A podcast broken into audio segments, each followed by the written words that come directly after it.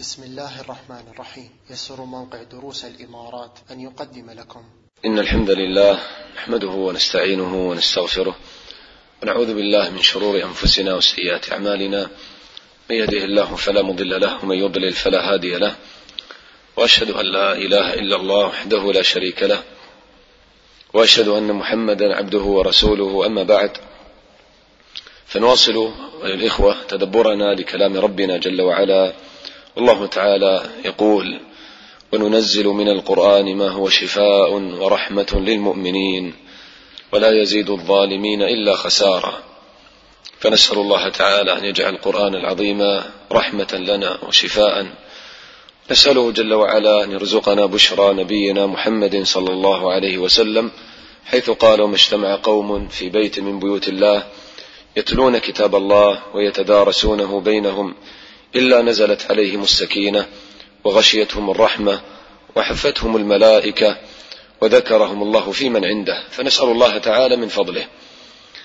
أيها الإخوة لا نزال في سورة الأحزاب وتوقفنا عند قول الله تعالى واذكرن ما يتلى في بيوتكن من آيات الله والحكمة إن الله كان لطيفا خبيرا.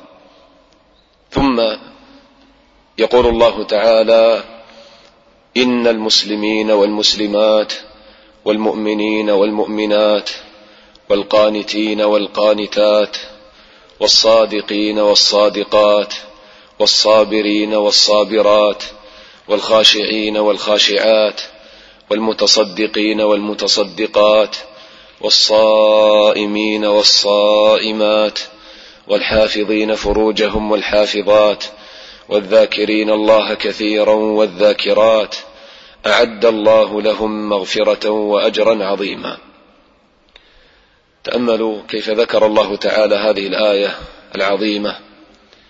ذكر فيها كثيرا من مقامات الإيمان والعبودية. فما مناسبة هذه الآية لما قبلها من الآيات؟ تأملوا إخوة لما ذكر الله تعالى آدابا جميلة وصفات كريمة لأزواج النبي صلى الله عليه وسلم. بعد ذلك ذكر أعظم الصفات التي لو اتصف بها المسلم وكذلك المسلمة وصل إلى أعلى درجات العبودية والإحسان. وجاء ذكر هذه الصفات بالتعميم والتنصيص على الذكور والإناث حتى يكون في ذلك تأكيد على عظم شأن هذه الصفات والاتصاف بها. إذا بعد أن ذكر الله تعالى الآداب المتقدمة أتبعها بذكر صفات عامة. فلا يكتفى طبعا بما سبق من آداب فبعضها خاص بالنساء وبعضها عام كما قال الله تعالى وأقمنا الصلاة وآتينا الزكاة وأطعنا الله ورسوله. ثم جاءت هذه الآيات تكمل الآداب الماضية. فالمسلم إذا تحلى بهذه الصفات العظيمة فقد فاز بكل خير ووصل إلى أعلى درجات الإيمان. وكذلك أيضا مناسبة بين هذه الآية وما قبلها مباشرة. تأملوا كيف قال الله تعالى قبلها واذكرن ما يتلى في بيوتكن من آيات الله والحكمة فذكر الله تعالى بعدها مباشرة هذه الآية التي هي من أعظم ما يتلى من كلام الله تعالى. وفيها كما عرفنا ما يوصل المسلم إلى أعلى درجات الإيمان.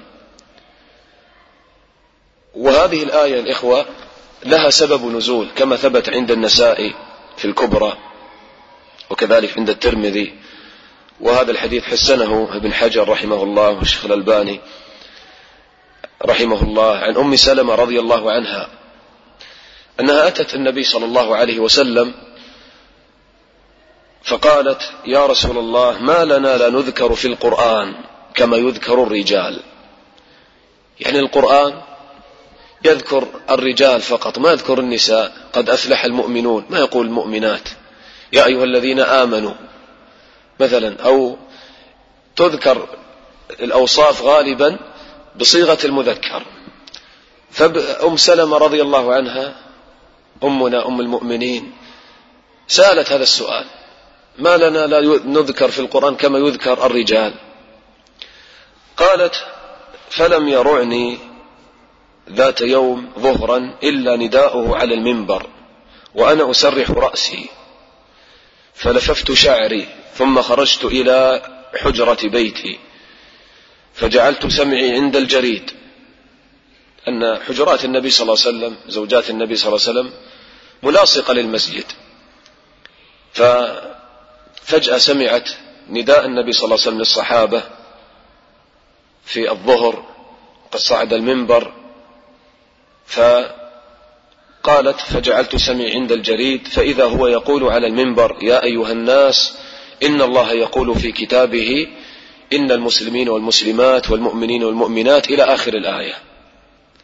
فهذا سبب نزول هذه الآية أن أم سلمة سألت هذا السؤال فجاء الجواب في القرآن. فذكر الله تعالى أوصاف الرجال مع أوصاف النساء هنا حتى يبين أن النساء والرجال سواء في الأحكام والأجور. كما قال النبي صلى الله عليه وسلم إنما النساء شقائق الرجال.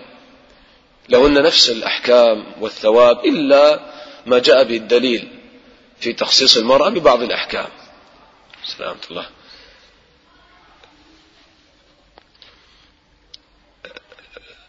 وطبعا الإخوة الآن لما نقرأ هذه الآية فيها صفات جليلة للمؤمنين فعلى المسلم أن يتأمل في هذه الصفات ويا ترى هل تتصف بهذه الصفات أو لا؟ هكذا المؤمن لما يقرأ القرآن خاصة هذا الموضوع صفات المؤمنين في القرآن الله تعالى ذكر كثيرا من صفات المؤمنين في القرآن. فالسعيد والموفق في تلاوة للقرآن لما يقرأ القرآن وإذا مرت بهذه الصفات يحاسب نفسه يا ترى هل أنا أتصل بهذه الصفات أو لا؟ تجعل القرآن العظيم كأنه مرآة لك. كلما مرت بك صفة هل هذه الصفة تنعكس علي ولا أنا أتصل بها أو لا؟ وهكذا تجاهد نفسك على الاتصاف بهذه الصفات. لأن القرآن جمع أعظم الصفات التي لو اتصف بها المسلم فسيصل بإذن الله إلى أعلى درجات الإيمان سيحقق أعلى مراتب الإحسان أن تعبد الله كأنك تراه. فتعالوا نتفكر في هذا المجلس في هذه الصفات العظيمة. يفتتح الله تعالى هذه الصفات بماذا؟ يقول إن المسلمين والمسلمات والمؤمنين والمؤمنات. بدأ هذه الصفات بأعظم وصف في الدين وأشمل وصف وصف الإسلام والإيمان. وهذا هو المرتكز الذي تقوم عليه سائر الصفات. انظر مثلا في سورة البلد لما ذكر الله تعالى إحسان المؤمنين قال ثم قال فك رقبة أو إطعام في يوم ذي مسغبة يتيما ذا مقربة أو مسكينا ذا متربة قال ثم كان من الذين آمنوا. هذا ليس للترتيب الزمني هذا ترتيب رتبي يعني ثم كان الأعظم من هذا كله أنه من المؤمنين لأن هذا الإحسان إنما نبع من الإيمان. وأول صفة ذكرها الله تعالى في كتابه للمتقين قال ألف لام ميم ذلك الكتاب لا ريب فيه هدى للمتقين الذين يؤمنون بالغيب. وهذا الذي يميز بين المسلم والكافر سلامة الله وبركاته. فبدأ الله تعالى ذكر هذه الصفات بهذا الأساس الذي تقوم عليه كل الصفات. لأن الذي يكون عنده إسلام وإيمان بالله تعالى سينقاد لكل أوامر الله وسيتصف بما يحبه الله. لذلك افتتح الله تعالى هذه الصفات بهذه الصفة. ما الفرق بين الإسلام والإيمان؟ إن المسلمين والمسلمات والمؤمنين والمؤمنات. ما الفرق بين الإسلام والإيمان؟ نعم. أيهما أعلى؟ الإيمان كما قال الله تعالى قالت الأعراب آمنا أول ما دخلوا في الإسلام ظنوا أنهم يعني وصلوا هذه الدرجة العالية من تحقيق الإيمان فقالوا آمنا. قل لم تؤمنوا ولكن قولوا أسلمنا. فهذا دل على أن الإيمان أعلى من الإسلام. متى يمكن أن تصلوا إلى هذه الدرجة العالية؟ قال ولما يدخل الإيمان في قلوبكم. لذلك ما الفرق الآن بين الإسلام والإيمان؟ الإيمان يفسر بماذا؟ بالأعمال الباطنة والإسلام بالأعمال الظاهرة. ليس معنى أعمال ظاهرة بدون إيمان لا. أن أعمال ظاهرة بدون إيمان هذا ماذا؟ نفاق. المقصود أن المسلم أول ما يدخل في دين الإسلام يكون عنده أعمال ظاهرة وإيمان مجمل. ما عنده تفصيل. ولم يرسخ الإيمان. ذلك الله قال ولما يعني لم يدخل الإيمان في قلوبكم لكن قال لما يعني إذا أطعتم الله وتعلمتم العلم فسيدخل الإيمان بإذن الله. فلما تفيد النفي ولكن هذا المنفي يتوقع حدوثه. فهذا في ترغيب لهم أنهم إن شاء الله سيصلون إلى هذه المرتبة لو استمروا على هذا الدين وتعلموا وعملوا. فقال آه، ولما يدخل الإيمان في قلوبكم. فالإسلام يعني هو أعمال ظاهرة. تجد المسلم الجديد يصلي ويصوم ويزكي. عنده أعمال ظاهرة استسلام انقياد في الظاهر. ولكن عنده إيمان مجمل. لعله ما يعرف تلك التفاصيل عن الإيمان بالله وأسماء الله وصفاته وتفاصيل الإيمان بالملائكة والرسل وقصص الأنبياء واليوم الآخر والقدر. ما يعرف هذه الحقائق. ما يعرف أعمال القلوب من المحبة والخشية والرضا والتوبة والتوكل وغيرها.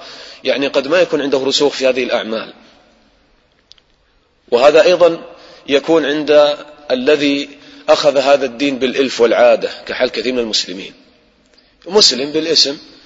وأني ولدت مسلما فما أقبل على العلم وعلى العمل بالدين فتجده مسلم ويعصي الله ويصر على بعض المعاصي. لماذا؟ ما وقر الإيمان في قلبه. متى يصل لدرجة الإيمان؟ لما يذوق حلاوة الإيمان. لذلك يفسر الإيمان بالأعمال الباطنة. يعني يكون هذا المسلم لما يقبل على تعلم الدين إنما يخشى الله من عباد العلماء مثلا يتعرف على صفات الله تعالى العظيمة. يقرأ قول الله تعالى مثلا في آية الكرسي الله لا إله إلا هو الحي القيوم لا تأخذه سنة ولا نوم له ما في السماوات ما في الأرض. إلى آخر الآية وسع كرسي السماوات والأرض ويسمع الأحاديث في وصف الكرسي وصف العرش. فيزداد تعظيم لله. يقرأ حديث النبي صلى الله عليه وسلم حجابه النور لو كشفه لأحرقت سبحات وجهه ما انتهى إليه بصره من خلقه. فيزداد إيمانا. يتعرف على بعض حكم الصلاة وأن هذه الحركات فيها استسلام لله وفيها خضوع وفيها ذل فيستشعرها في صلاته فيزداد إيمانا.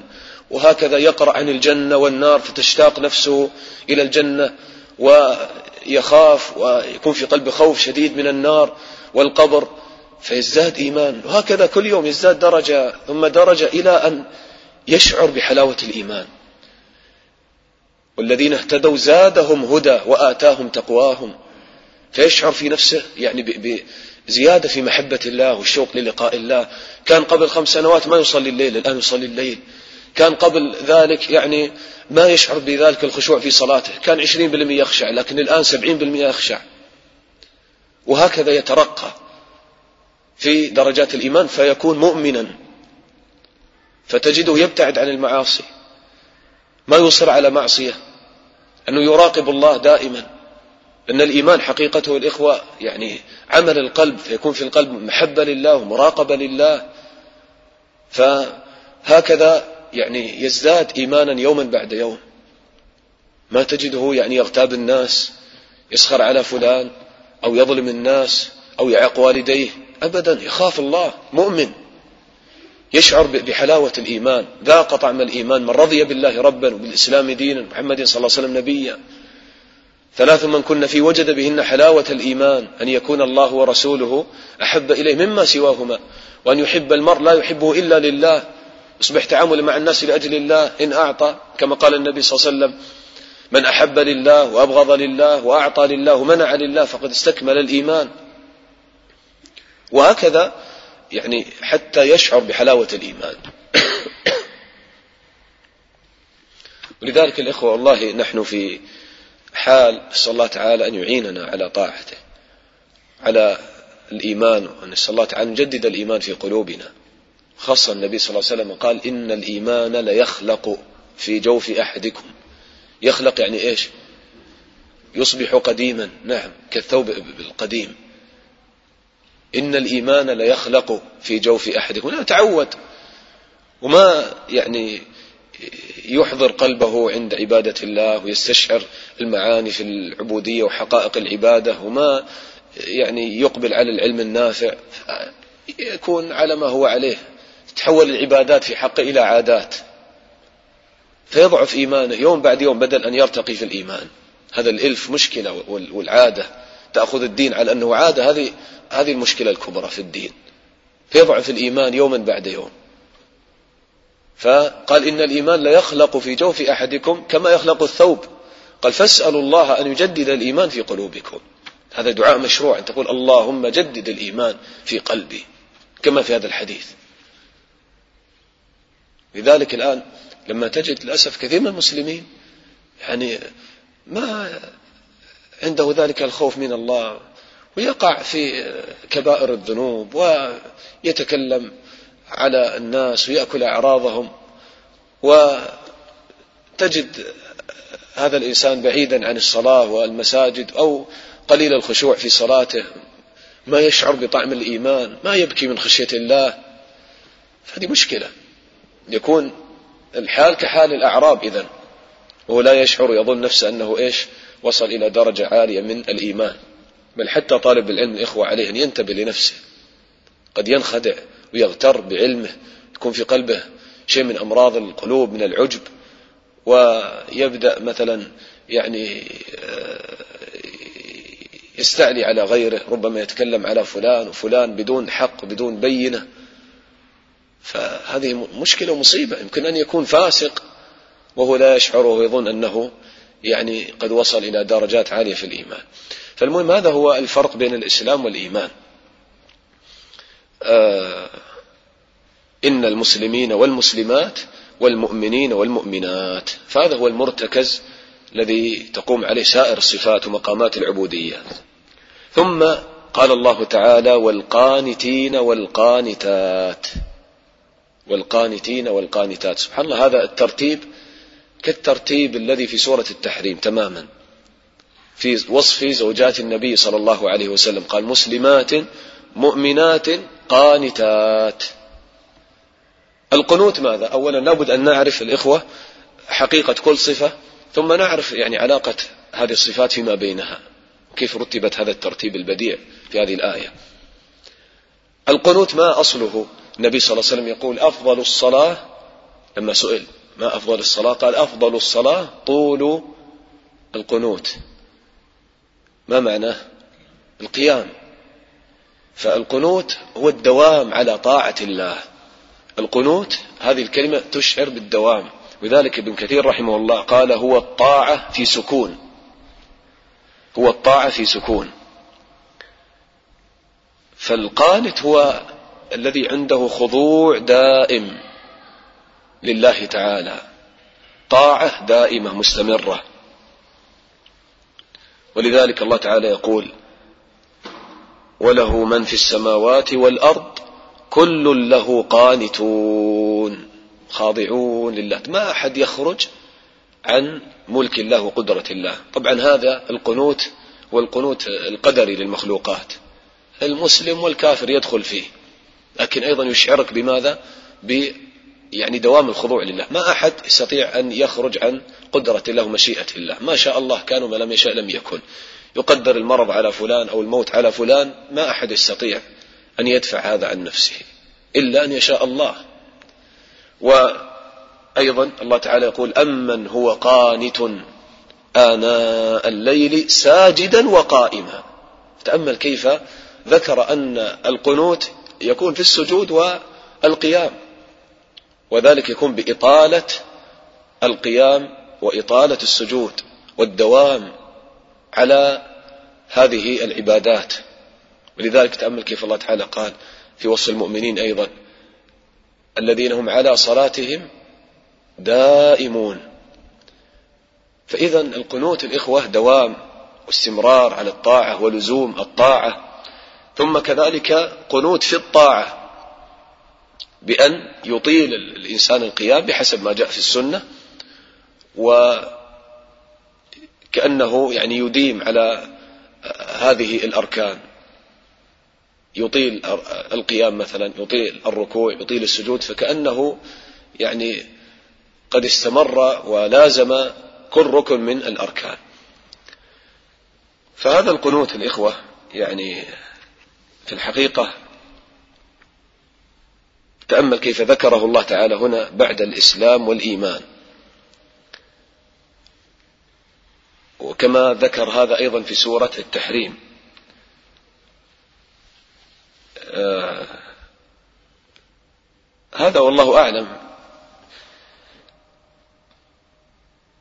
ابن كثير رحمه الله يقول في الإسلام بعده مرتب مرتبة يرتقي إليها وهو الإيمان ثم القنوت ناشئ عنهما.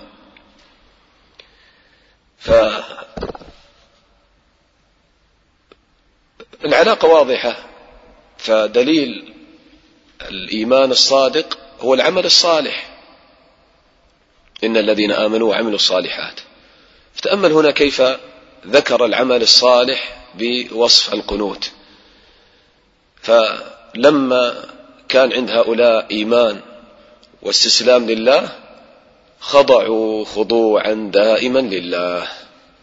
فإذا لما كان هؤلاء يعني قد حققوا الإسلام استسلام لله انقياد لله وإيمان خوف من الله ومحبة لله كان عندهم لزوم لطاعة الله جل وعلا. وكذلك الإخوة يعني من المناسبات أيضا بين هذه الصفة القنوت وما سبق أن في الحقيقة يعني آه كما أن الله تعالى ذكر يعني كمال ال يعني ال الأعمال الباطنة بالإيمان. ذكر بعد ذلك كمال العمل الظاهر بالقنوت. فالعمل الظاهر إنما يكمل بالقنوت لله تعالى. لأن الذي لا يديم على طاعة الله هذا عنده نقص في الإيمان. إما أنه يترك شيء من الأعمال الواجبة يصلي ويستمر ثم ينقطع. يترك الطاعة وما يديم عليها.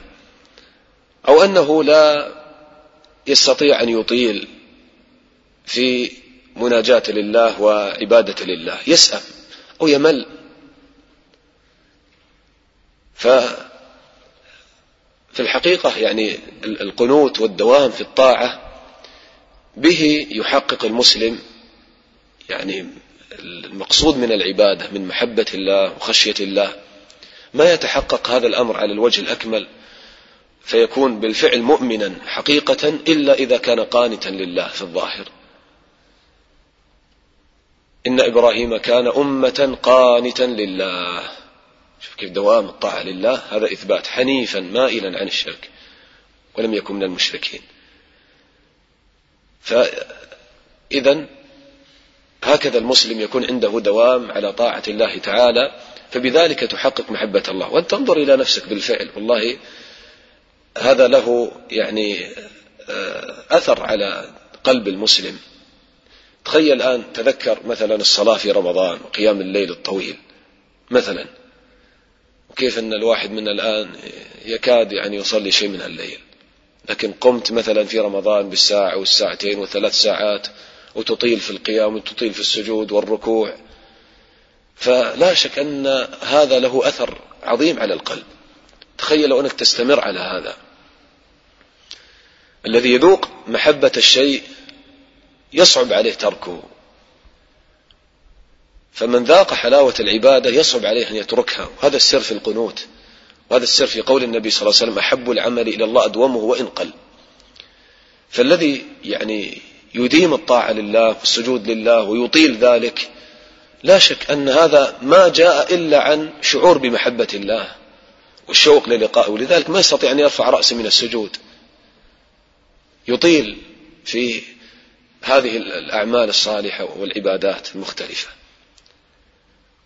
فإذا بالقنوت يتحقق مقصد العبادة من محبة الله والذل لله. فناسب أن يقدم هنا أو يأتي بعد الإسلام والإيمان. قال والقانتين والقانتات. والله تعالى أيضا قال في شأن مريم يا مريم اقنتي لربك واسجدي واركعي مع الراكعين. فقدم القنوت دوام الطاعة لله تعالى. وهذا الذي ينفع الإنسان إخوة لأن المسلم إذا استمر على الطاعة يكون مستعدا للموت في أي لحظة.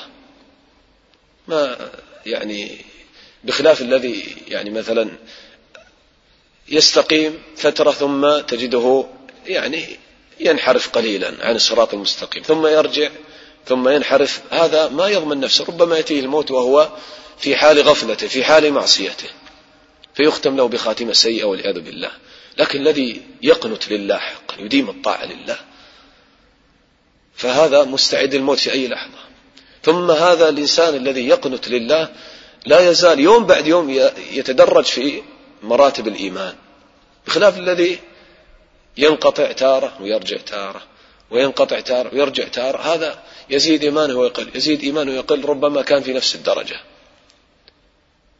هذه من بركات الاستمرار على طاعة الله ولو كان العمل قليلا. وهكذا تأخذ نفسك بالتدرج ترى نفسك تترقى يوما بعد يوم. والقانتين والقانتات. ثم قال الله تعالى والصادقين والصادقات. والصادقين والصادقات. الصدق. هذه الصفة. أصلها ماذا؟ أصل كلمة صدقة في اللغة تدل على قوة في الشيء. أصلها هكذا قوة في الشيء. لذلك الصدق فيه قوة بخلاف الكذب لأن الكذب لا حقيقة له لا شيء. ولذلك يقال رمح صدق رمح صدق يعني قوي صلب. ذلك الصداق المهر مهر المرأة يسمى صداقا لأنه يدل على قوة الرغبة في الزواج من هذه المرأة. فالصدق يشعر بالقوة. والصدق يعني في الاصطلاح هو ماذا أن يوافق يعني ظاهرك ما في قلبك. وهذه هي القوة في الحقيقة. يعني لأن العمل إذا ما بني على شيء في القلب يكون إيش؟ ضعيفا. مثل البيت الذي ليس له أساس. يكون ضعيفا. لا قيام له لا حقيقة له. كذلك متى يكون الإنسان صادقا؟ إذا كان ظاهره مثل باطنه. وبهذا بذلك يكون العمل له وزن عند الله. ويكون يعني المسلم أخذ يعني الدين بقوة بالفعل. يعني يأخذ الكتاب بقوة. فهذه حقيقة الصدق. ولذلك الصدق يعني هو روح الأعمال. والفرق بين الإخلاص والصدق أن الإخلاص توحيد المطلوب. ما تريد إلا مطلوب واحد وهو الله جل جلاله. ما تريد إلا وجه الله توحيد المطلوب. وأما الصدق هو توحيد الطلب. توحيد الطلب. إيش يعني توحيد الطلب؟ هذا ذكر ابن القيم رحمه الله. بأن توجه قوتك وهمتك في شيء واحد يعني إرادتك تجمعها فكرك وإرادتك وهمتك كلها تسخرها لأجل هذا المطلوب. فانظر إلى الفرق. يمكن إنسان يخلص لله لكن يعني ما عنده إيش صدق مع الله فيضعف في العبادة. ما يقوم الليل ما يصوم مثلا ما يكثر من ذكر الله. ما عنده قوة في نفس الطلب في نفس ما يطلبه. وإنما نعم هو مخلص لله. إذا إذا عبد الله يخلص ما يرائي. لكن عنده يعني ضعف الصدق مع الله. بخلاف الإنسان الذي إيش؟ يخلص لله ثم كذلك يجمع قلبه وإرادته وهمه كله لهذا المطلوب الذي يطلبه. ولذلك انظر في حقيقة الصدق. كيف تكون صادقا مع الله؟ في أقوالك وأعمالك القلبية وأعمال الجوارح. لما تقول الله أكبر شوف كيف لما تتصل هذه الكلمة بما في القلب تخرجها بصدق. تقول الله أكبر بصدق ما يتعلق قلبك بغير الله. صدقت في هذه الكلمة. كن صادقا مع الله في أقوالك. لما تقول استغفر الله استغفر الله تقولها فقط بلسانك. يقولون بألسنة ما ليس في قلوبهم. لما تقول اهدنا الصراط المستقيم في صلاتك. ثم أنت مباشرة بعد الصلاة يذهب ويعصي الله. أين الصدق في قولك اهدنا الصراط المستقيم؟ وهكذا قس على هذا كل الأقوال التي يقولها المسلم. أعمال القلوب أين الصدق في محبة الله؟ قل إن كنتم تحبون الله فاتبعوني يحبكم الله. أين الصدق في الخوف من الله وخشية الله تعالى؟ أين الصدق في, في, في يعني في باقي أعمال القلوب في التوكل على الله في الشوق للقاء الله. الله الذي يشتاق للقاء الله ما ينسى ذكره طرفة عين. لا يزال لسانك يلهج بذكر الله.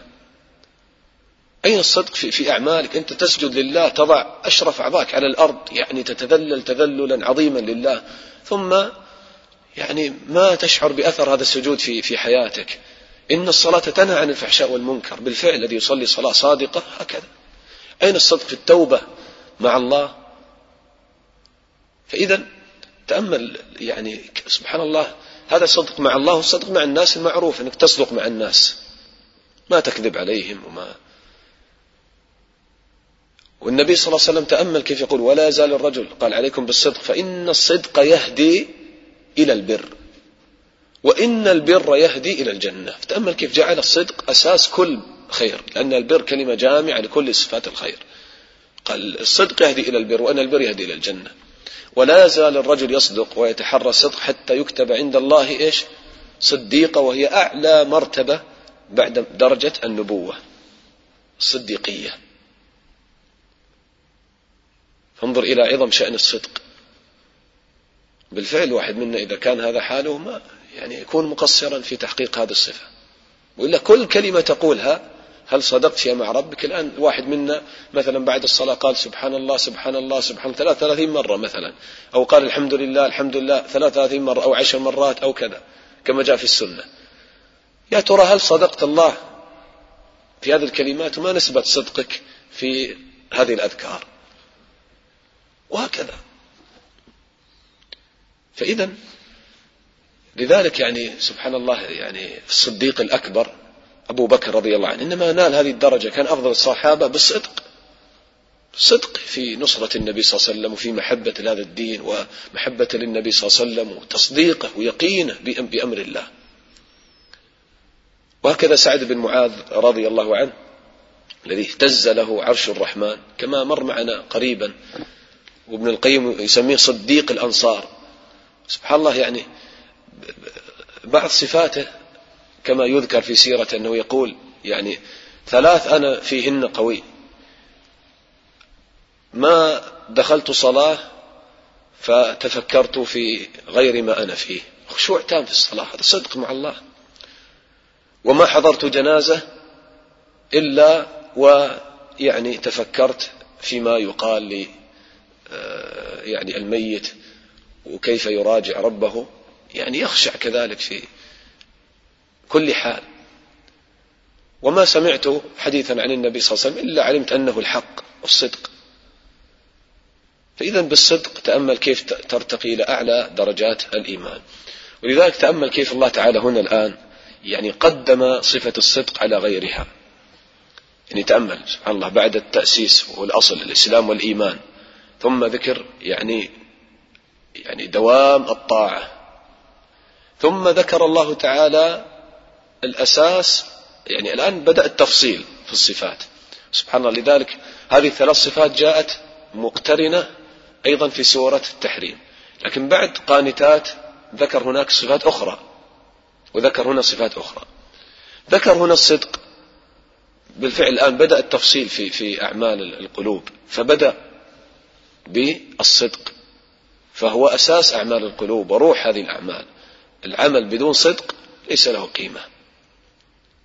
فذكر هنا الصدق ويشمل الإخلاص لله تعالى. وكذلك أيضا لأن السورة الإخوة يعني يناسبها صفة الصدق. تأمل يعني من المؤمنين رجال صدقوا ما عاهدوا الله عليه. وقال الله تعالى ولما رأى المؤمنون الأحزاب قالوا هذا ما وعدنا الله ورسوله وصدق الله ورسوله. فيعني كما مر معنا في مقصد هذه السورة أن يعني التسليم الكامل لله تعالى كما تقدم معنا في مقصدها أنها جاءت لتقرير التسليم لله ورسوله صلى الله عليه وسلم وهذا أساسه بالصدق مع الله ومع رسوله. قال هذا ما وعدنا الله ورسوله وصدق الله ورسوله وما زادهم إلا إيمانا وتسليما. بهذا الصدق مع الله يحصل التسليم الكامل لله ورسوله بخلاف المنافقين. الذين قالوا ما وعدنا الله ورسوله إلا غرورا. وكما عرفنا الصدق يعني هو كذلك يعني أساس ل يعني أعمال القلوب. و يعني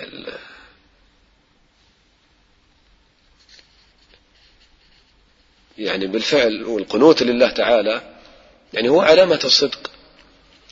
القانتين والقانتات والصادقين والصادقات. كان يقول هؤلاء هم الصادقين في عبادة الله. الذي يطيل مناجاة لله ودعاء مع الله وسجود لله. هذا هو الصادق في محبة لله. يعني المحبة الكاملة. والناس طبعا في كل صفة درجات. والصادقين والصادقات. ثم قال والصابرين والصابرات. الصبر.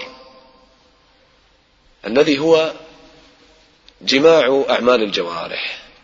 تأمل إلى العلاقة بين الصدق والصبر. لما ذكر أصل أعمال القلوب وهو الصدق ذكر بعد ذلك جماع أعمال الجوارح.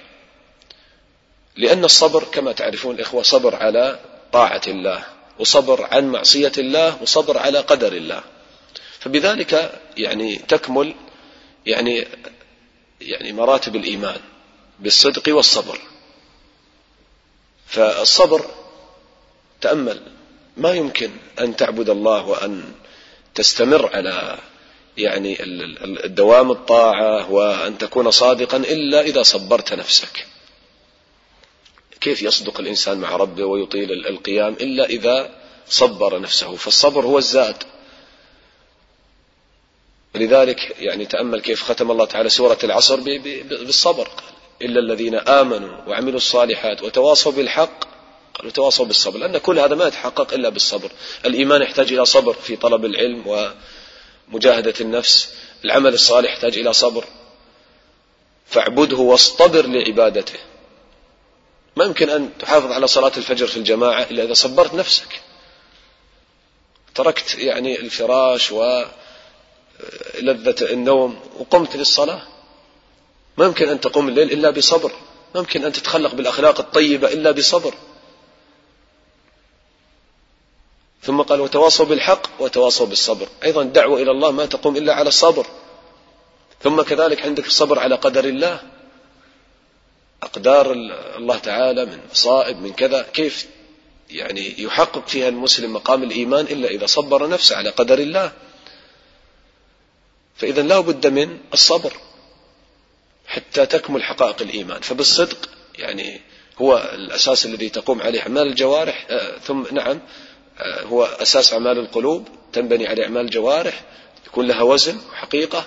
ثم ما يمكن أن يستمر الإنسان على هذا ودوام القنوت على هذا ويكون بالفعل من الصادقين إلا إذا صبر نفسه.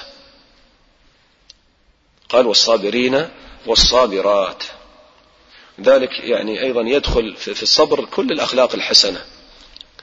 تأمل يعني والكاظمين الغيظ يحتاج إلى صبر. ولا ما أن تكظم غيظك بدون صبر. والعافين عن الناس صبر. والله يحب المحسنين تحسن إلى الناس بصبر. تبذل المال بصبر. العفة صبر عن الحرام. الشجاعة صبر في ميادين القتال. كل هذه صبر. الأعمال كلها صبر. كما قال النبي صلى الله عليه وسلم وما أعطي أحد عطاء خيرا وأوسع من الصبر. الصبر واسع يدخل في كل الأعمال. فقال والصابرين والصابرات. كم صبر النبي صلى الله عليه وسلم أوذي في مكة؟ هذا أشرف صبر على الدعوة إلى الله تعالى. يقوم الليل حتى تفطر قدماه. هذا ما يكون إلا بصدق وصبر. ثم بعد ذلك تأمل.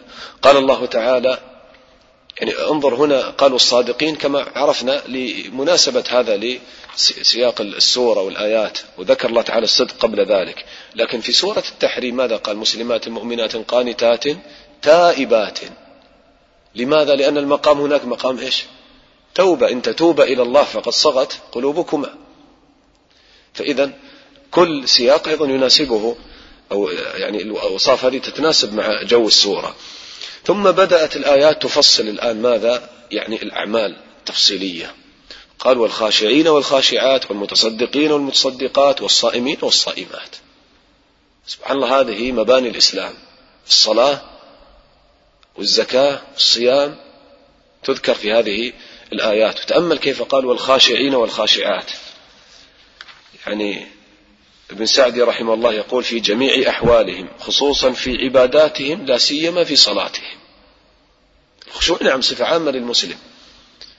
تأمل كيف قال والخاشعين والخاشعات لأن روح الصلاة بالخشوع فلم يذكر الصلاة بالتصريح بها وإنما قال والخاشعين والخاشعات. في كل أحوالهم لا سيما في عباداتهم إذا قاموا بين يدي ربهم لا سيما في صلاتهم. والخاشعين والخاشعات. وذلك الله تعالى أيضا قال قد أفلح المؤمنون الذين هم في صلاتهم خاشعون. ف يعني الخشوع وترى الأرض خاشعة يعني متطامنة ساكنة. هكذا الخشوع يعني يعني ما تجده في قلبك من سكون ويعني تأثر بعظمة الله وجلاله جل وعلا وطمأنينة بذكره ومحبة. هذا الخشوع. فالخاشع لله تعالى هكذا يكون يعني آه، في ليله ونهاره يخشع. خاشع لأوامر الله. يعني ما عنده استعلاء على الأوامر. إذا قال الله تعالى افعل كذا لا تفعل كذا يستعلي عليها. لا. هذا الخشوع مع أمر الله. يطيع ويستسلم لله تعالى ورسوله. يخشع. بخلاف الذي يعصي الله ما عنده خشوع مع مع أوامر الله. يعني كأنه ما يتواضع. الخشوع فيه تواضع وتطامن. وترى الأرض خاشعة. أما الذي يقدم مراد نفسه على مراد الله فهذا ما عنده خشوع مع أمر الله. ثم كذلك الخشوع مع إيش؟ مع قدر الله. لما يصاب بشيء الحمد لله قدر الله ما شاء فعل. يكون تجده خاشع عند المصيبة مطمئن. ثم الخشوع في الصلاة هو آكد ما يكون. لأنك كيف يعني تقف بين يدي ربك ثم ما يعني يتعلق قلبك به وإلا أو ينصرف قلبك عن الله. كيف ما يتعلق قلبك بالله؟ وينصرف قلبك عن الله هذا أقبح ما يكون. لذلك يعني يؤكد على الخشوع في الصلاة. فالخشوع في الصلاة هو روح تحقيق هذه العبادة.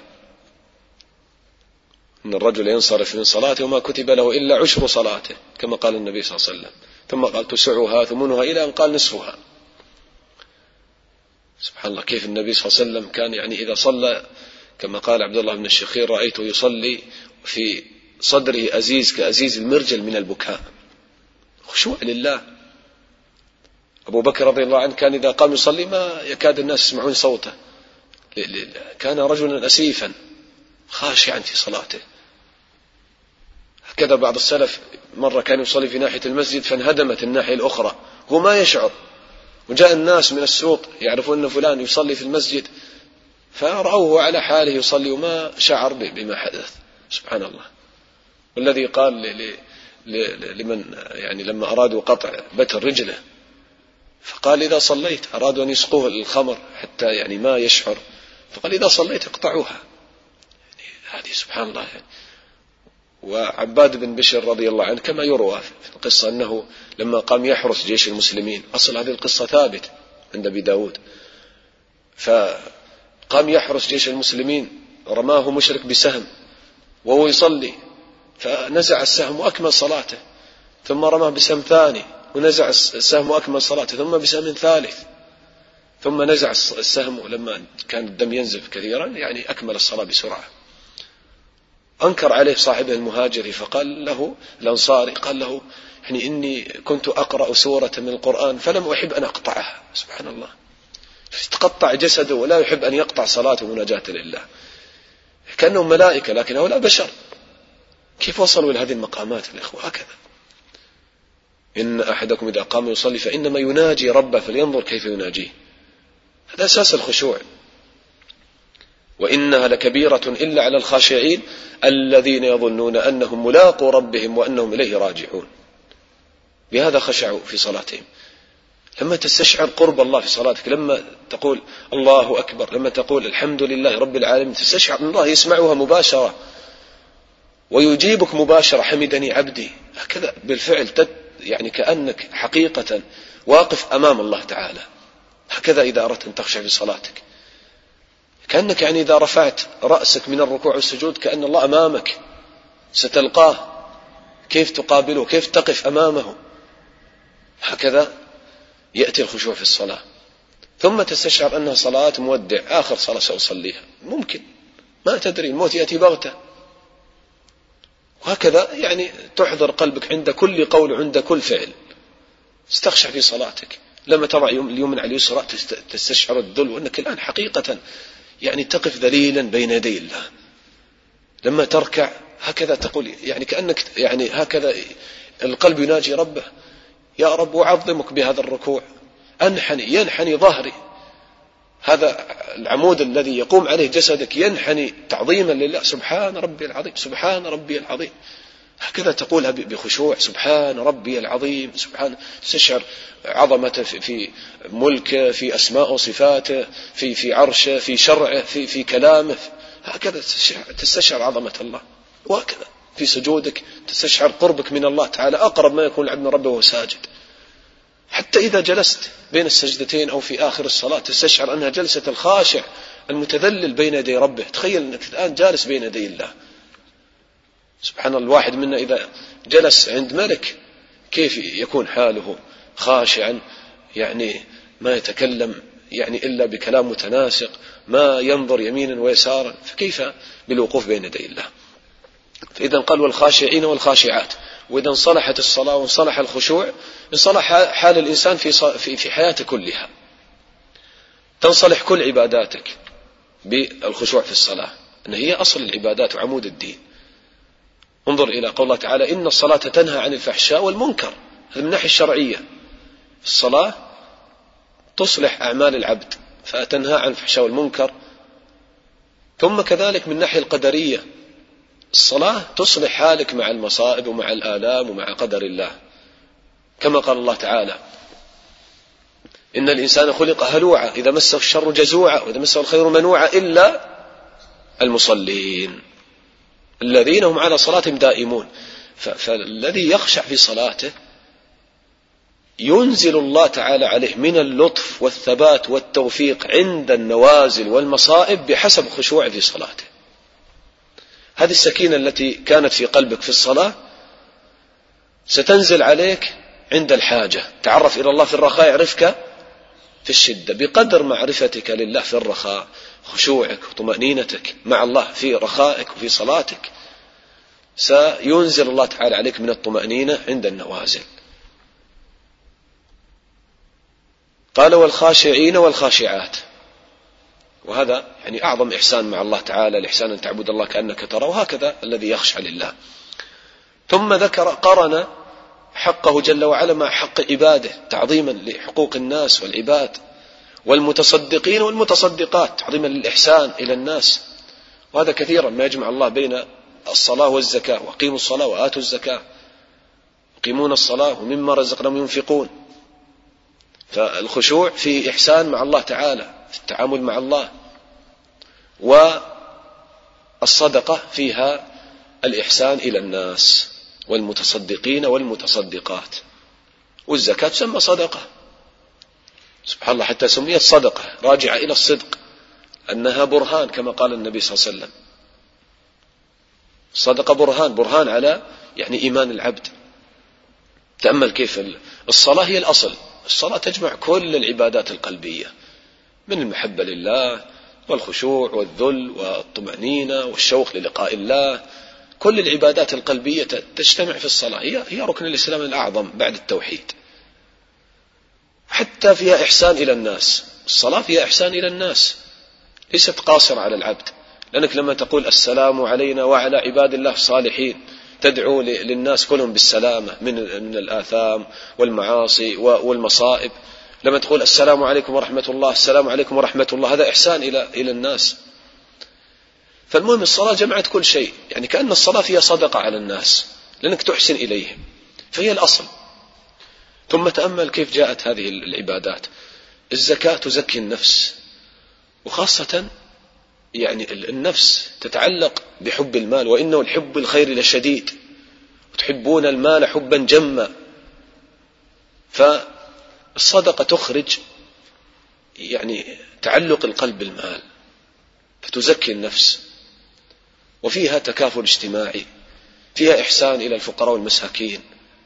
فيها جلب المحبة والمودة. كل مجتمع كالأسرة الواحدة يتراحمون فيما بينهم. فبذلك تطهر نفس العبد من من من الغل من الحسد من من من البخل من الشح. تكون نفس نفس باذلة. إذا تعود بذل المال سيبذل وقته سيبذل روحه في سبيل الله. لكن أصلا هو ما يبذل ماله. ف لن يبذل تعبه ووقته وروحه لأجل الله. قالوا المتصدقين والمتصدقات. انظر كيف النبي صلى الله عليه وسلم كان أجود الناس. كان لا يدخر شيئا لغد يعطي. يعني يأتيه الأعرابي يقول يا محمد أعطني من مال الله الذي عندك ويأخذه من هكذا من ردائه وشق ردائه ويأثر في جنبه يقول أعطوه. من مال الله. جاء رجل يسأله فأعطاه غنما بين جبلين. تحجب كل هذه القطيع لي. لرجل واحد. فرجع إلى قوم يقول لهم أسلموا فإن محمدا يعطي عطاء من لا يخشى الفقر. وهكذا يعني كان الصحابة رضي الله عنهم ينفقون في سبيل الله. فإذا والمتصدقين والمتصدقات.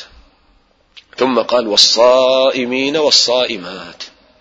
تأمل سبحان الله الصدقة يعني فيها قوة للبذل تقوي يعني قوة البذل عند المسلم يبذل ماله. إذا تعود بذل المال سيبذل وقته يبذل تعبه روحه في سبيل الله. الصيام يقوي في نفسك قوة الامتناع لأجل الله تمتنع عن ضروريات الحياة وحاجيات الحياة من الطعام والشراب والشهوة المباحة لك في الأصل.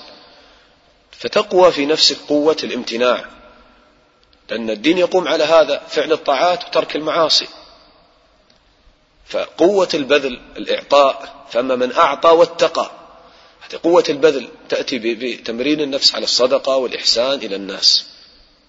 ثم كذلك قوة منع النفس عن الشهوات حبس النفس عن المعاصي هذا يأتي بالصيام.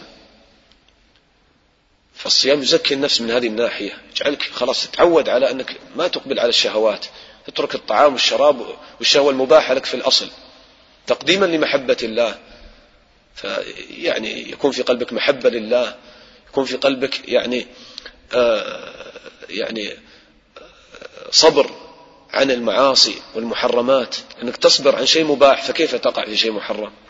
وهكذا. لذلك النبي صلى الله عليه وسلم أرشد الذي يعني ما يجد الزواج قال ومن لم يستطع فعليه بالصوم فإنه له وجاء ستر ووقايه يكسر الشهوة.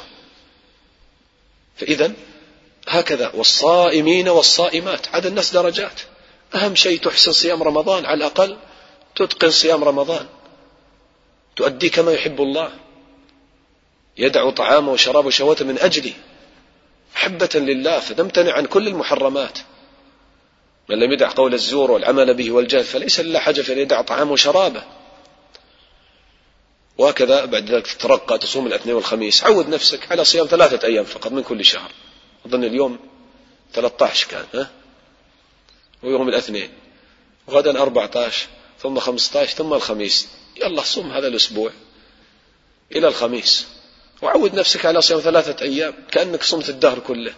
ثلاث أيام بالشهر كله. الحسن بعشر أمثاله ثم تتعود صيام الاثنين والخميس. ثم قد يرتقي بك الحال إلى أن تصوم يوم وتفطر يوم. خاصة في زماننا الأمر يعني في سهولة.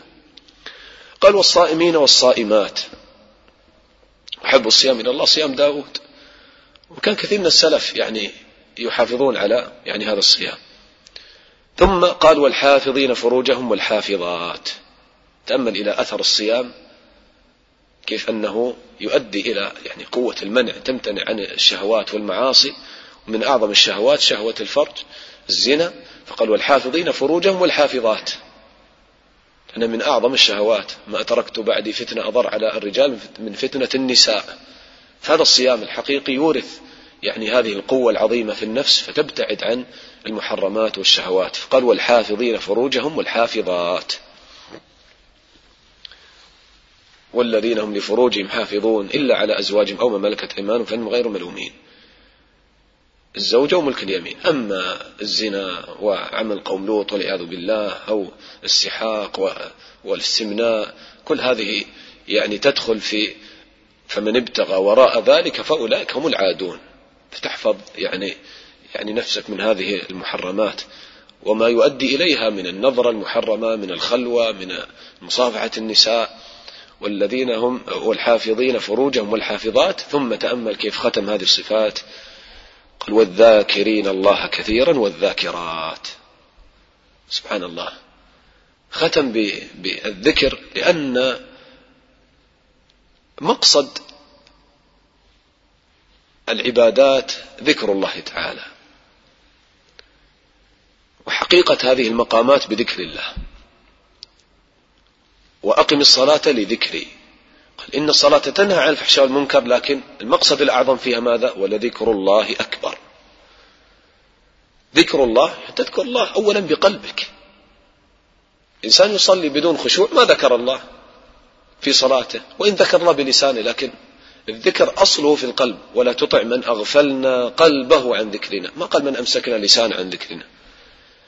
وإن كان الذكر الكامل أن تذكر الله بقلبك يعني تستشعر عظمة الله يكون في قلبك محبة لله فتنطق بلسانك تقول سبحان الله الحمد لله الله أكبر. فالذكر كما ترى هو روح كل عبادة. لأن هذه العبادات عبارة عن حركات وأقوال حتى تتصل بالله تكون عندك صلة حسنة مع الله تعالى. يعني يكون عندك تذكر لربك في هذه العبادات. فروح العبادات ذكر الله. يروى في حديث وإن كان في سند ضعف لكن نستانس به.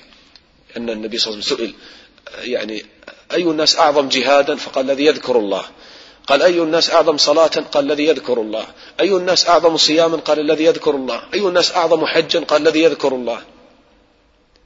يعني الذي يذكر الله تعالى في جهاده سيخلص الجهاد. الذي يذكر الله في حجه يعني يخلص في الحج وسيؤدي الحج كما يحب الله. الذي يذكر الله في صيامه سيصوم صيام كما يحبه الله سيدع المحرمات. خلاف إنسان يمتنع عن الطعام والشراب لكن ما في قلب ذكر لله فقط تركها عادة ما تركها من قلبه لذلك تجده يقع في المحرمات. وهذا هو السر في قول النبي صلى الله عليه وسلم ألا أدلكم على ألا أخبركم بخير أعمالكم وأزكاها عند مليككم وأرفعها في درجاتكم وخير لكم من أن تلقوا عدوكم فتضربوا أعناقكم فتضربوا أعناقهم ويضربوا أعناقكم. خير وخير لكم من إنفاق الذهب والورق. قال ذكر الله. وقد سبق المفردون. قالوا من المفردون يا رسول الله؟ يعني السابقون الذين يعني لما يسبق غيره فيتفرد بالمركز الأول مثلا. سبق المفردون. قالوا من هم يا رسول الله؟ قال الذاكرون الله كثيرا والذاكرات. الفعل الذي يحقق الذكر في في يعني في العبادة. انظر إلى آيات الحج كلها ذكر لله. فإذا أفضتم من عرفات فاذكروا الله عند المشعر الحرام. واذكروه كما هداكم. وإن كنتم من قبل لمن الضالين. ثم أفيضوا من حيث أفاض الناس. واستغفروا الله. إن الله غفور رحيم. فإذا قضيتم مناسككم فاذكروا الله كذكركم آباءكم أو شد ذكرا. قال واذكروا الله في أيام معدودات. كل ذكر لله. هذا روح العبادات. ثم كذلك الإخوة هذه العبادة. يعني ينبغي المسلم أن يعني يقبل عليه غاية الإقبال لأنها يعني هي التي تمد المسلم بالإيمان الصادق وهذه المقامات وتجدد هذه المقامات لأن الذي يكثر من ذكر الشيء يحبه ويتعلق به. خذ قاعدة من أكثر من ذكر شيء أحبه. وكذلك في المقابل من أحب شيء أكثر من ذكره. فكل واحد يصب في الآخر. عمل الجوارح يؤثر في القلب كما أن القلب يعني هو الأساس في عمل الجوارح. فإذا يعني عودت لسانك على الذكر كما قال النبي صلى الله عليه وسلم لا يزال لسانك رطبا من ذكر الله. ثم يعني حافظ على الأذكار المقيدة أولا. الأذكار التي في الصلاة وبعد الصلاة أذكار الصباح أذكار المساء. تخيل لما تجلس هكذا لوحدك. وتقول اللهم بك أمسينا وبك أصبحنا وبك نحيا وبك نموت وإليك المصير افتقار إلى الله توكل على الله. وهكذا سائر الأذكار. تسبح الله مئة مرة وتحمد الله مئة مرة وتكبر الله مئة مرة وتقول لا إله إلا الله وحده لا شريك له له الملك وله الحمد وعلى كل شيء قدير مئة مرة. في الصباح والمساء هذا من أذكار صباح المساء. تستغفر الله مئة مرة في الصباح ورد هذا عن النبي صلى الله عليه وسلم. هذا هذا كله مقيد إلى الآن ما جينا في المطلق. تخيل أنت الآن حافظت على المقيد. تخيل الآن إنسان يقول الحمد لله الحمد لله الحمد لله الحمد لله مئة مرة ويتفكر في كل يعني تسبيحه وتحميده. يقول لا إله إلا الله لا إله إلا الله لا إله إلا الله لا إله إلا الله. يكرر هذا 200 300 مرة بدون حصر أو 100 مرة. كيف يكون أثر هذا في قلبه؟ بلا شك سيجد حلاوة في إيمانه يتجدد له الإيمان. والله مشكلة كثير من, من, من الناس عدم الإكثار من ذكر الله. بذلك ما يجد خشوع لا في الصلاة يجد فتور يجد يعني استيلال الشيطان وساوس الشيطان يجد الخطرات. بدل أن تجلس هكذا خاليا أذكر الله. حرك لسانك بذكر الله. ألا أنت الآن تخرج الآن من المسجد قريبا وترجع إلى بيتك. في الطريق ممكن يكون طريق خمس دقائق عشر دقائق ربع ساعة. حاد ما أفتح لا راديو ولا أسمع شيء. قل لا إله إلا الله مثلا إلى أن تصل إلى بيتك باستشعار.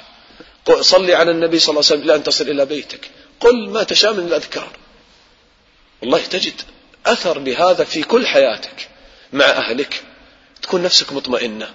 ما يكون عندك عنف ولا قسوة. يكون قلبك مطمئن بذكر الله. وفي عبادتك سات يعني تشعر بتغير في عبادتك. ذلك أذكر أن يعني أحد تلاميذ ابن تيمية رحمه الله تعالى كتب نصيحة لطلاب العلم من يشاركون في طلب العلم. سبحان الله ما وصاهم فيها إلا بالخلوة مع الله بذكره في أذكار الصباح والمساء خاصة فقط. قال هذا أنا جربته فأصلح لي حياتي كلها. وجدت طعم الصلاة والخشوع ويعني أترقى في إيماني بهذه العبادة العظيمة. ذلك يعني يعني الله تعالى يذكر إذا ذكر الذكر يذكر صفة الكثرة. يعني يا أيها الذين آمنوا اذكروا الله ذكرا كثيرا كما ذكر هذا في هذه السورة. سبحوا بكرة وأصيلا. أن هذه الكثرة يعني لها أثر عظيم في القلب. أنت إذا أردت أن تعلم الطفل الصغير الكتابة كيف يتعلم الكتابة؟ كيف يتقن الكتابة؟ إذا أكثر من كتابة الحروف يكتب الحرف عشر مرات عشرين مرة وثلاثين مرة تتعود يده على هذا. كذلك إذا أكثرت من ذكر الله واستشعار هذه الكلمات في قلبك خلاص يصبح عندك إيش؟ تعلق القلب بالله يصبح سجية في نفسك. فإذا أتيت إلى الصلاة تجد نفسك أصلا تخشع بدون أن تجاهدها. فتتلذذ في صلاتك وهكذا. والذاكرين الله كثيرا والذاكرات. أعد الله لهم مغفرة. سبحان الله. بعد كل هذه المقامات قد يتصور الواحد أنه إيش يقول لهم؟ آه لا لهم جنات الفردوس مثلا. لا قبل كل هذا أعد الله لهم إيش؟ مغفرة. فمهما اجتهد الإنسان في تحقيق مقامات الإيمان فلن يستغني عن مغفرة الله تعالى. لن يدخل الجنة أحد منكم بعمله. قال ولا أنت يا رسول الله؟ قال ولا أنا إلا أن يتغمدني الله برحمة منه وفضل. فتحقيق هذه المقامات يفوز صاحبها بأعظم فوز وهو مغفرة الله تعالى. فهذا يدلك على أن مهما قام الإنسان بهذه المقامات العظيمة فهو محتاج إلى مغفرة الله. لا تعجب بنفسك تقول أنا الآن حققت هذه المقامات خلاص. لا تحتاج أولا إلى مغفرة الله. مغفرة الله فيها دفع المرهوب والسيئات ثم ذكر جلب المطلوب والمرغوب فيه وأجرا عظيما وأجرا عظيما. في الجنة عند الله تعالى بالفردوس الأعلى وبالنظر إلى وجهه جل وعلا وأجرا عظيما. يضاعف الله تعالى لهم القليل ويعطيهم الجزيل ويظهر الجميل من أعمالهم وأجرا عظيما. فكل الإخوة له نصيب من المغفرة والأجر العظيم بحسب تحقيقه لهذه الصفات وتمكنه فيها. فالناس في هذه الصفات أولا في جمع هذه الصفات جميعا. تأمل كيف الله تعالى عطفها بالواو المسلمين والمسلمات والمؤمنين والمؤمنات والقانتين والقانتات والصادقين. يعني تجمع هذه الصفات كلها. ثم كذلك طبعا بعضهم يعني قد يكون عنده صفة وما عنده صفة أخرى. لكن السعيد من جاهد نفسه على جمع هذه الصفات ثم كذلك الناس يختلفون في تحقيق نفس الصفة في تحقيق الصدق درجات في تحقيق الخشوع درجات وهكذا. فكل بحسب يعني قيامه بهذه الصفات وجمعها يكون له من المغفرة والأجر العظيم عند الله تعالى. نسأل الله تعالى أن يعيننا على تحقيق هذه الصفات الجليلة العظيمة نسأله جل وعلا أن يغفر لنا ويرحمنا ونجعل القرآن العظيم ربيع قلوبنا ونور صدورنا. الحمد لله رب العالمين وصلى الله وسلم على نبينا محمد وعلى آله وصحبه أجمعين. نعم.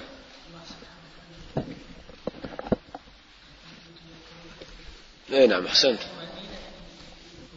نعم. صحيح. يعني هذا من فوائد الذكر الثبات. يا الذين آمنوا إذا لقيتم فئة فاثبتوا كيف؟ واذكروا الله كثيرا. سبحان الله يعني حتى في الحرب ذكر لله تعالى. ذلك جاءت صلاة الخوف لأنه هي فيها الطمأنينة والتثبيت. حتى في الخوف تصلي. فكثرة ذكر الله تعالى يعني هو سبب الثبات. لذلك يعني كما أن هذا في الحرب فما بالك في غير الحرب؟ الآن الذي يريد سبب لأن يثبته الله أمام الفتن والشهوات. اذكر الله كثيرا. إذا ذكرت الله تعالى كثيرا سيثبتك الله تعالى. نعم. أحد عنده فائدة ولا في الآيات هذه؟ نعم. نعم.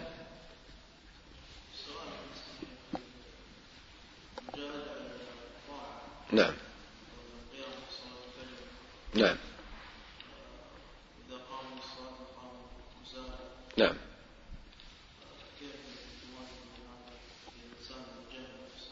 نعم.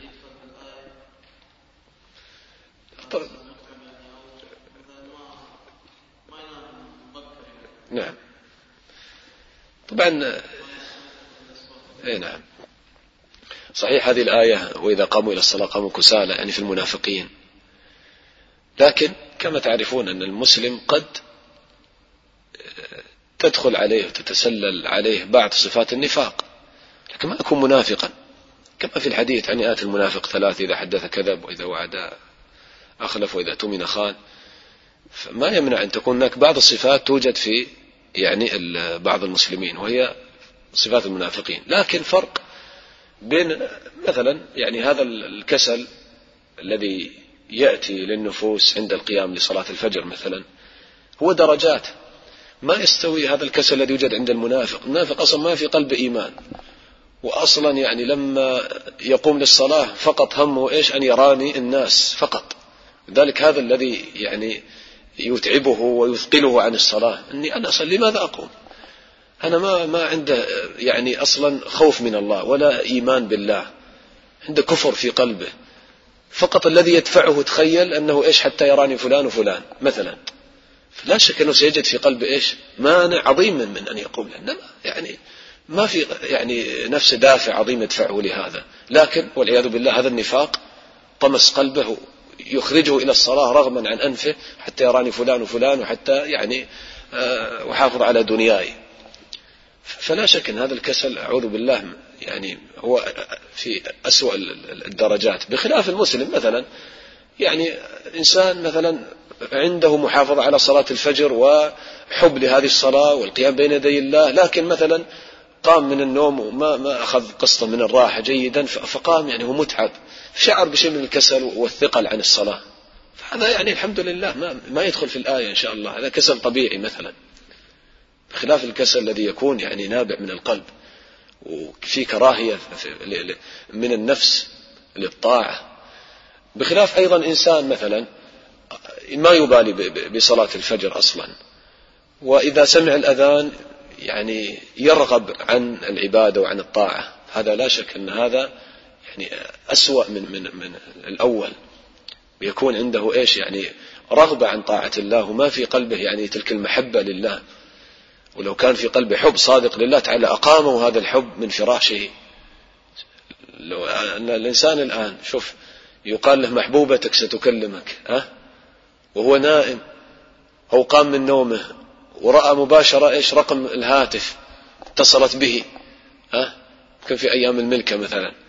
ما الله يطير النوم من عينه إيش؟ ويبدأ يتكلم معه بالساعات ولا يشعر بتعب صح ولا لا؟ هذا هو. فأين محبة المسلم ربه وشوقا للقاء الله؟ لا شك أن هذا يدل على ضعف الإيمان. فما يأتي إلا إيش؟ إذا جاهد إنسان اليوم يقوم بكراهية مثلا أو بمشقة لكن إذا استمر في طريق الإيمان اليوم يسمع محاضرة غدا يسمع درس يحضر كذا آه، يصلي لله يحافظ على السنن الرواتب يصوم له يوم الاثنين والخميس سيجد هذا يعني يندفع عن نفسه شيئا فشيئا فيجد في نفسه لا انشراح لصلاة الفجر. بل يعني يشعر سبحان الله بتوفيق من الله أن في أحد كأنه يقيم لهذه الصلاة من نفسه. وهكذا سبحان الله الإنسان يا إخوة كما تعرفون يعني هذا يحدث في الدنيا. الإنسان إذا كان مهتما بشيء والله لو كان نائم ما يضع شيء وما يوصي أحد يوقظه يجد إيش؟ يعني شيء يدفعه هكذا يعني يوقظه لأجل هذا الشيء. هكذا الذي يصلي. والله أنا أعرف شايب كان يعني في مسجدنا القديم. ف يعني سبحان الله يعني رجل عامي ما يبى له الناس. لكن والله يقول يعني أنا أحب أن أحادثه كذا. فكنت أتحدث معه يقول والله يعني ما فاتتني صلاة الفجر في الجماعة. ما أذكر أن فاتتني صلاة الفجر في الجماعة. يقول أنا يعني ما أضع منبه أصلا. والله مرة سألته يعني تضع المنبه على الساعة كم؟ قال عيب أن أضع منبه. يقول عيب علي أن أضع منبه. يقول والله أقوم أجد يعني كأن أحد يوقظني للصلاة. ويستيقظ ما شاء الله قبل الصلاة يمكن بساعة ويبدأ يصلي ويذكر الله إلى أن يعني ينام. مباشرة بعد صلاة العشاء مثلا. لكن هكذا. سبحان الله. يعني هذا يعني ومع الاتخاذ الأسباب الظاهرة. إنسان ينام من وقت مثلا أو يضع المنبه وكذا. فيعني الله المستعان نسأل الله أن يعيننا. سبحانك اللهم وبحمدك. أو عندك فائدة؟ اي نعم.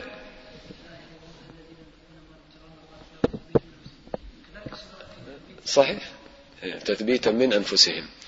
الشاهد ليش؟ أن كل في الحقيقة هذه العبادات كلها تصب في القلب في النهاية. يعني صدقة صيام حج صلاة كلها تصب في القلب في ترسيخ إيش؟ التوحيد والإيمان و... فكل هذا يعطي النفس ثباتا على يعني الطاعات والعبودية لله تعالى. سبحانك اللهم وبحمدك أشهد أن لا إله إلا أنت أستغفرك وأتوب إليك.